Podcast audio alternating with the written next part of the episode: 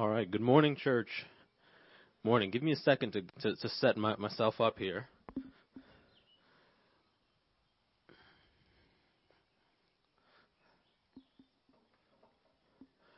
I told Clay, our fantastic sound cameraman, everybody give him, give him a hand. Uh, our, our church may have ceased during the COVID season if Clay didn't do all that he did. And I don't say that as a joke. I mean that sincerely. This guy has been single-handedly just killing it every single Sunday. So praise the Lord for him. Go ahead and raise your hand. Clay, let everybody know who you are. There he is. Um, but he told me a couple weeks ago when I preached, I decided to step out and, and walk a little bit to see you guys and connect with you guys. There, he's standing up. Go ahead and give him a rousing hand of applause for standing up. There you go, Clay. Yeah. He told me, he said, man, uh, I was like, hey, so how'd that go? Because I felt good about feeling connected. He said, "Yeah, man, don't do that. It, I have to move the camera and stuff, so just stay behind the the thing." So I've been I've been boxed in. I have to stay right here today, but hopefully you guys still feel still feel connected and loved this morning, even though I'm standing way back here. Well, my name is Pastor Leon McKenzie, or Pastor Mac. I serve as the associate pastor here at Redeemer. Welcome to church. If you are a first time visitor, I'm looking to see some. I'm sure somebody's out here. If all right, so they're pointing some out. So glad to have you. I hope you don't feel too embarrassed by being pointed out this morning, but we're glad to have you. Uh, we'd love to talk to you about the church, let you know a little bit about Redeemer, what's going on, how you could potentially get plugged in. We'd love to take you out to coffee or lunch as well. So reach out to us. My email is leon at redeemeratl.org. Pastor Drew over here, raise your hand. Drew at redeemeratl.org. Pastor Benjamin, raise your hand. Benjamin at RedeemerATL.org. Rachel, raise your hand. Rachel at RedeemerATL.org. And if I forgot you, I'm sorry. But reach out to us. We'd love to talk to you, take you out to lunch or coffee, and let you know a little bit about our church. Amen. If that's you. Um, and if nothing else, you get some free coffee and free lunch, and we love that as well. So, so glad to have you. Praise the Lord for you being with us today. And so before we get into the sermon this morning, I almost took a step, Clay, my, my bad. Before we get into the sermon this morning, uh, if you remember a couple of weeks ago, uh, when we started, I think it was the second sermon in First John, we talked about the fact that John the Apostle is writing this letter to a group of Christians who are experiencing the common phenomenon of people just of people leaving the faith. It was common in this time; they were just leaving the faith. And as they were leaving the Christian faith, they were also assuming and preaching and teaching alternative ideas about the faith and about Jesus himself. Ideas that were different or even contrary to what John and the other apostles had taught about Jesus. The Jesus they knew personally, they walked with for three years, they saw die and go up to the clouds. And so they were preaching some true things about him and others were preaching some false things. So John, excuse me, John is writing this to those Christians so that they could know indeed who were Christians and who were not, who were truly following this Jesus and who wasn't. And if you remember, we talked about love, real love, true love. You remember the karaoke moment we had, right? And we talked about the fact that real love, agape love, is the defining mark of a true Christian, someone who is truly following Christ. John let them know that's how you can tell someone's following the Lord. And so, we get to, and just to be clear, that Jesus that John is talking about is not just any Jesus, not the Jesus that, that everyone is out, that anyone is preaching, the different alternatives, but this Jesus is the Jesus who came in the flesh, right? The Son of God. He lived the perfect life that we could not live. He died a death for the forgiveness of sins that we could not die, and he rose back to life, and he affords us an eternal life that we could not otherwise afford. That is the one true Jesus. That is the Jesus that the apostles knew personally and the one that they proclaimed. And so it was important that they understood that that's the Jesus, not, not the other ones that they were proclaiming. And so as we get to chapter 5 this morning, right? John, uh, he transitions just a little bit to answering another question. And the question is not how we can know someone is truly following Christ, but how does someone become a Christ follower? How are they born again? How do they become a Christian? And John says in, in John in 1 John chapter 5 verse 1, he says, Everyone who believes, everyone who believes that Jesus is the Christ, the Son of God, has themselves been born of God. And remember, it's this Jesus that we talked about, the one who lived the life we couldn't live, died for us, and rose on that third day. That's the Jesus. Well, as we get to our portion of this passage, beginning in verse 6, John transitions a little bit to a secondary question to that other question. And the question is this how can we know that this Jesus, the Jesus that John and the apostles preached, how can we know that he is indeed the real one? There's so many other ones being preached out there. How can we know that he is the trustworthy one? And John says that we can know because there are three trustworthy witnesses that testify to who he is. And these witnesses are the water, the blood, and the spirit. And so this morning we're going to talk about these three trustworthy witnesses to the identity of Christ and what that means for us. Amen? Amen. And so we're going to read 1 John chapter 5 verses 6 through 12. I know your bulletins has a little longer text. I cut it down just a little bit. So we'll begin in verse 6 and we'll read down to verse 12 beginning in verse 6, it reads, This is the one who came by water and blood, Jesus Christ. He did not come by water only, but by water and blood. And is the Spirit who testifies, because the Spirit is the truth. For there are three that testify the Spirit, the water, and the blood. And the three are in agreement. We accept human testimony, but God's testimony is greater because it is the testimony of God, which He has given about His Son. Whoever believes in the Son of God accepts this testimony. Whoever does not believe God has made him out to be a liar because they have not believed the testimony God has given about his Son. And this is the testimony God has given us eternal life, and this life is in his Son. Whoever has the Son has life. Whoever does not have the Son of God does not have life. And this is the word of the Lord, friends. Please pray with me.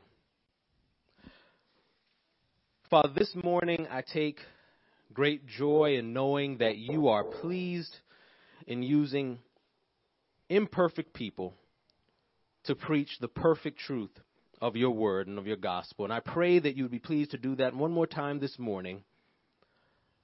That Holy Spirit, you would grant me the clarity of thought and communication to share with my brothers and sisters this morning exactly what it is you want them to hear. And Lord, you would grant us conviction through your Spirit. You would grant us the tenderness of heart. And Lord, you would make your word, you would add to your word your effectual power as it is indeed effective to shape us, to challenge us, to inspire us, to save us, to make us the people of God you desire us to be for the glory of your name. Do that this morning. Lord, we love and we thank you. In Jesus' name, amen.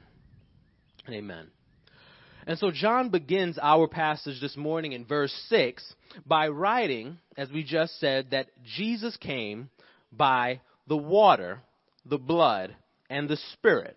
Not just the water, but by also the blood and the Spirit. And he says that these three testify and they agree that Jesus, who, who John is proclaiming, this Jesus is the true Christ, the true Jesus. And it's important for us to see here, brothers and sisters, that in speaking about these three witnesses, John is utilizing a very common judicial standard, uh, courtroom standard of the day. That if any matter was brought before religious leaders or judges of the day, it had to be established or set forth by the credibility of at least two to three witnesses. So John is making sure that the credibility of their witness is being set forth with three witnesses, three trustworthy witnesses. And again, these witnesses are the water, the blood, and the spirit. And so we're going to take some time this morning to look at what are what what do these stand for? What does he mean by the water being a, a, witness? What does he mean by the blood being a witness? And what does he mean when he says the Spirit, the Holy Spirit, is a witness? And so the first is this. And if you're home, this should come up on, on the screen for you. The first is this the water. What does John mean by the water being a witness to the identity of Jesus? So when John speaks of the water testifying to the truth of who Jesus is, he's speaking about the water of baptism. Especially, specifically, he's talking about Jesus' baptism that happened at the hands of John the Baptist. If you remember back in Matthew chapter 3, and what we saw at Jesus' baptism was probably the most public and clear uh, uh, exclamation from God the Father that Jesus is indeed his Son and the Messiah right? Let's read Matthew chapter 3 verses 16 through 17. It says, As soon as Jesus was baptized, he went up out of the water, and at that moment heaven was opened, and he saw the Spirit of God descending like a dove and alighting or landing on him. And a voice from heaven said, This is my Son, whom I love. With him I am well pleased.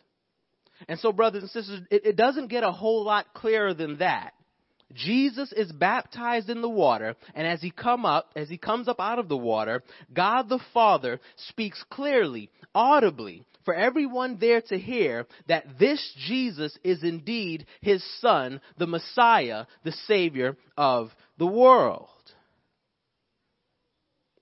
For us, brothers and sisters, Jesus' baptism, this, this, this event of Jesus' baptism speaks to the significance of our own baptism.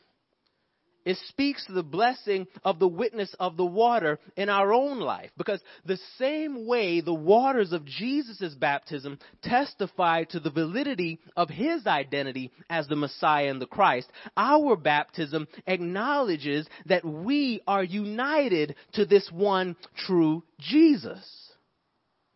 And in this way, brothers and sisters, our baptisms carries real spiritual effectiveness.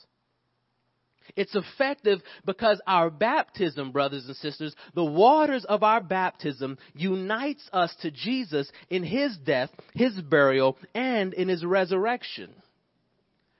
And for this reason, friends, baptism is essential for the Christ follower.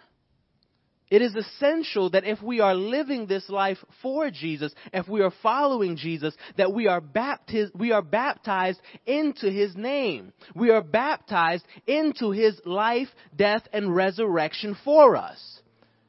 It is essential that we are identified visibly through this sacrament with who Jesus truly is. And so when we refuse baptism, when we choose not to be baptized, then what happens is we are refusing, brothers and sisters, to be united to this Jesus. We are refusing to be one with this Christ in a very real, significant way. That's the importance of being baptized, brothers, uh, uh, brothers and sisters. That is the importance of being baptized.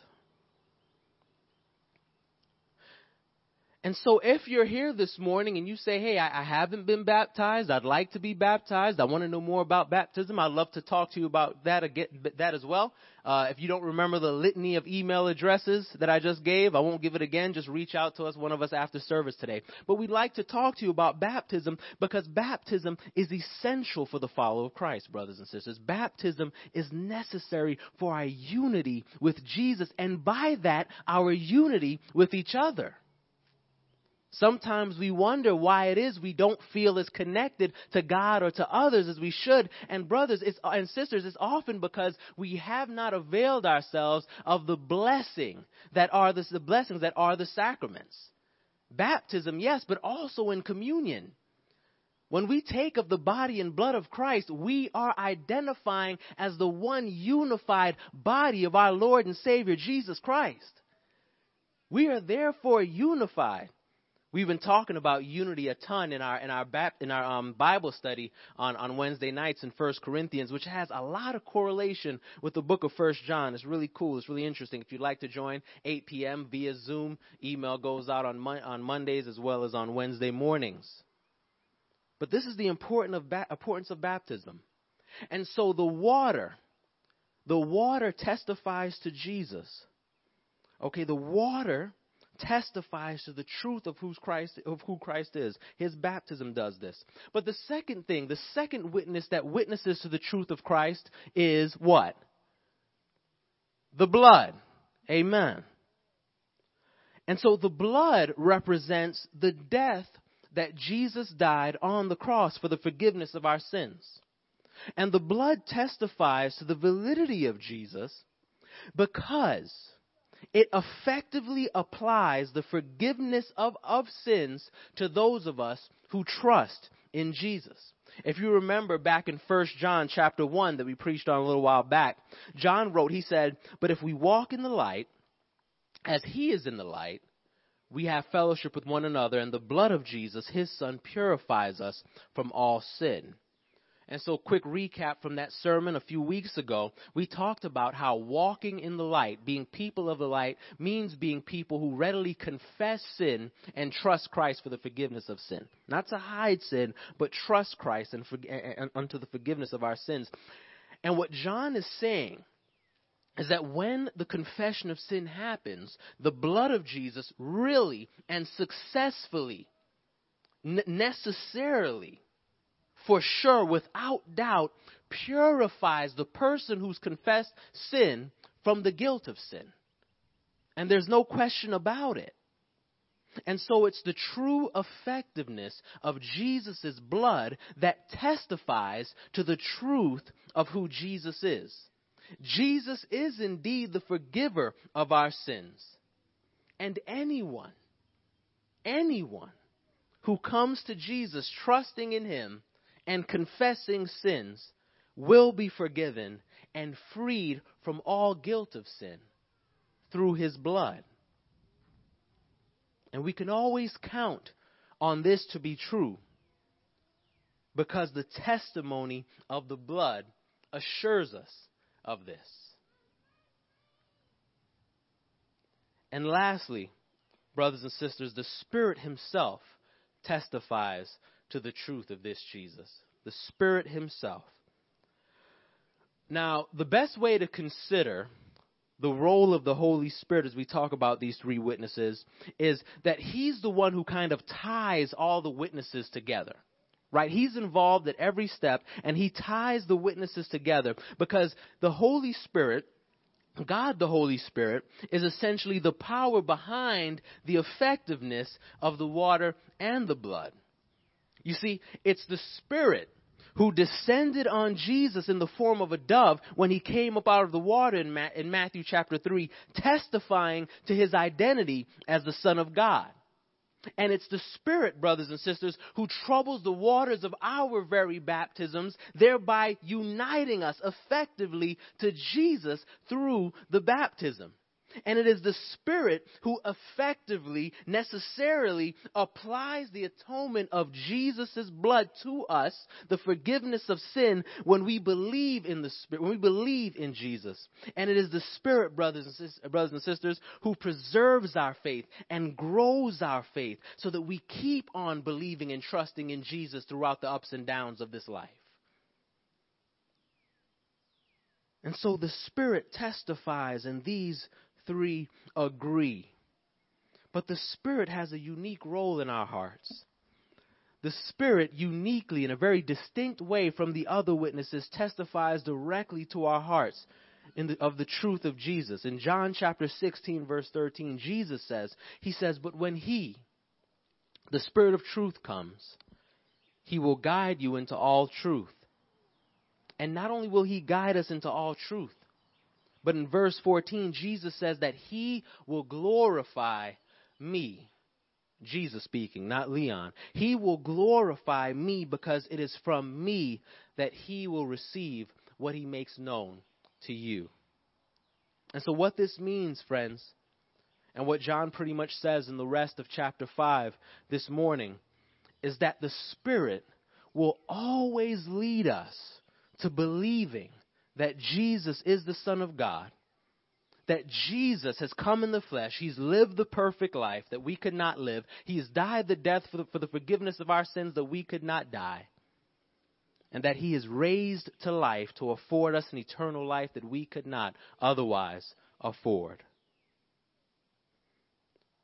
Therefore, friends, it's important that we understand that any teaching, no matter what it is, about Jesus that's contrary to this truth, the truth that we find in our Bibles, the truth of the testimony of the apostles, the truth that the water, the blood, and the Spirit testifies to, if anything contrary to that comes across our paths, we can know that it's not the truth. It's not of the Holy Spirit. And friends, I'm going to say something real quick. It may be a little challenging to some, may be a little hard to hear. So this is what I want us to do. Go ahead and put your seatbelts on. Go ahead and put it on. Go ahead and put your helmets on. Come on, Dewey, put that seatbelt on, man. Come on. There it is. Boom. Double seatbelt.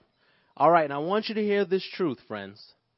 Because what this means for us today is that if our Jesus, our conception of who Jesus is, if it needs to be, or if it is anything or anyone but who Jesus is, the Jesus that John and the apostles talked about, the one that they wrote about in our Bibles, then that Jesus is not the real thing. Okay? If our Jesus, our conception of Jesus, has to be an American, if our conception of Jesus has to be a Democrat or a Republican, or if he has to identify as a conservative or a liberal, if he has to align with any cultural identity or any racial identity that we have to conceive of, if he has to be concerned with any agenda or any idea or any concept more than he is concerned for the glory of his Father, more than he is concerned for the integrity of his identity, more than he is concerned for the faith and redemption of his people, than brothers and sisters, that is not the real Jesus. That ain't the real thing, baby. Amen? And so the water, the blood, and the Spirit have spoken. And they have declared that it is this Jesus the one who John and the other apostles wrote about, the ones who they recorded in our Bibles, that this is the one true Savior of the world. By believing in Him are we indeed born of God. And I'd like to close with this story. There was a man who one morning he woke up and he went to the living room where his wife was and he said, Hey, wife, I have some bad news. You need to sit down. And so his wife braced herself and she sat down. And he said, Listen, you're a widow now because I've died.